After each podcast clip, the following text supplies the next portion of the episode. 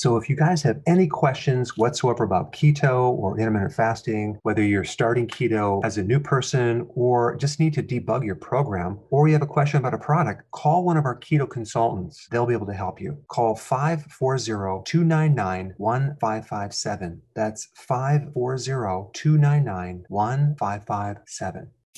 Did you realize that an average person consumes only one point four cups of vegetables per day?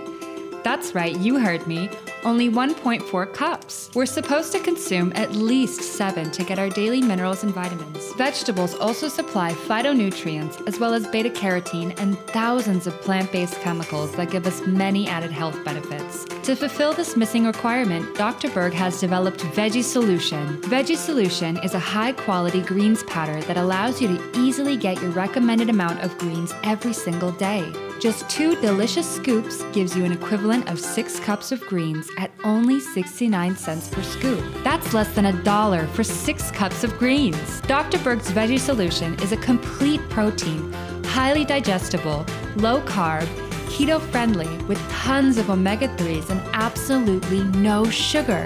Doctor Berg feels it's important that everyone gets their vegetables and made this product cost-effective too. Veggie Solution comes in original and in a raspberry lemon flavor. Go to shop dot dr berg dot com to get yours today.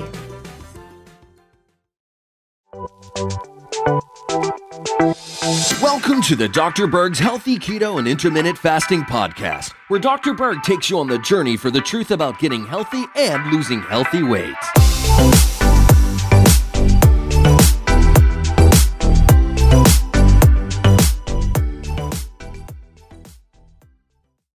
So today we're going to talk about seven things that you can do to lower your blood pressure.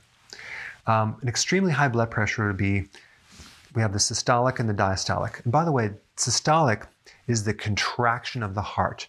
Diastolic is the relaxation. And it has a lot to do with something called the autonomic nervous system, where you have the flight or fight, it's called sympathetic, and then the rest and digest uh, parasympathetic, which is the recovery in, it's an active type of system that helps calm things down. So we have a balance of those two parts of the nervous system that are on, on automatic. Uh, so we're looking at uh, here, uh, extreme high would be one eighty systolic or greater than that, or and greater than one hundred ten diastolic. High stage one would be one sixty to one seventy-nine systolic, and diastolic would be one hundred to one oh nine. Uh, high stage two be one forty to one fifty-nine systolic, ninety to ninety-nine diastolic. Normal high, one thirty-nine to one twenty-one systolic and eighty-one to eighty-nine diastolic. And normal, one twenty to eighty.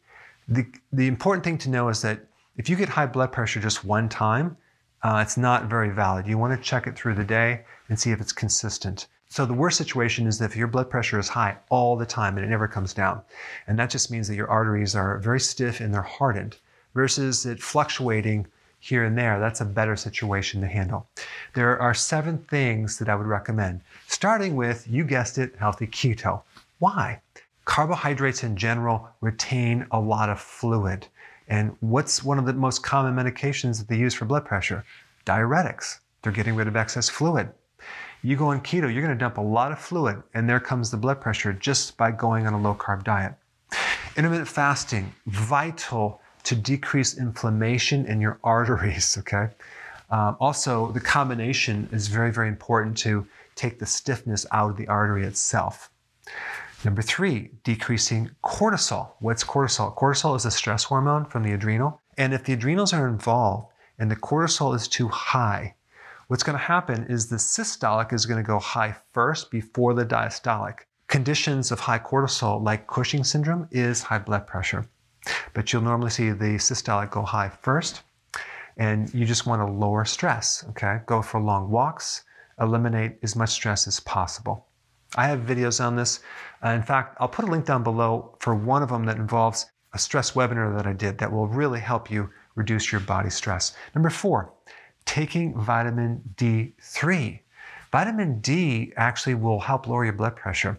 If you're vitamin D deficient, blood pressure tends to go up. They don't know exactly why it does that, uh, One theory is that the regulation of calcium supports the sympathetic nervous system in a certain way, but it actually will lower your blood pressure. Now, increasing vitamin K two. What is vitamin K two? It's different than K one, and this vitamin helps to remove excess amounts of calcium from your arteries and puts it in the bone. So these two together, uh, combined, are really important in lowering blood pressure. Okay, number six. This is probably one of the more important ones, increasing your potassium. There's an incredible article written by several uh, medical doctors that involve taking larger amounts of potassium to drop blood pressure with incredible success. If you're low in potassium, your blood pressure will go up. One of the main functions of potassium is its ability to be a physiological tranquilizer and just calm the nervous system right down. Um, so it's a relaxer. So if you're deficient in potassium, blood pressure goes up. And guess what creates potassium deficiency? Refined sugars and carbohydrates. All right, last one is increasing magnesium. If you're deficient in magnesium, uh, your muscular system, the muscles within the vascular system are going to be tight and the blood pressure is going to go up. And it just so happens that the foods that are high in magnesium are also high in potassium, like in leafy green vegetables, okay? So these are the seven things that uh, you can do to lower your blood pressure. Thanks for watching. So if you're enjoying this content, go ahead and share it with someone that could really benefit from it. Hey guys, I just want to let you know I have my new keto course just came out. It's a mini course. It covers all the basics and how to do it correctly.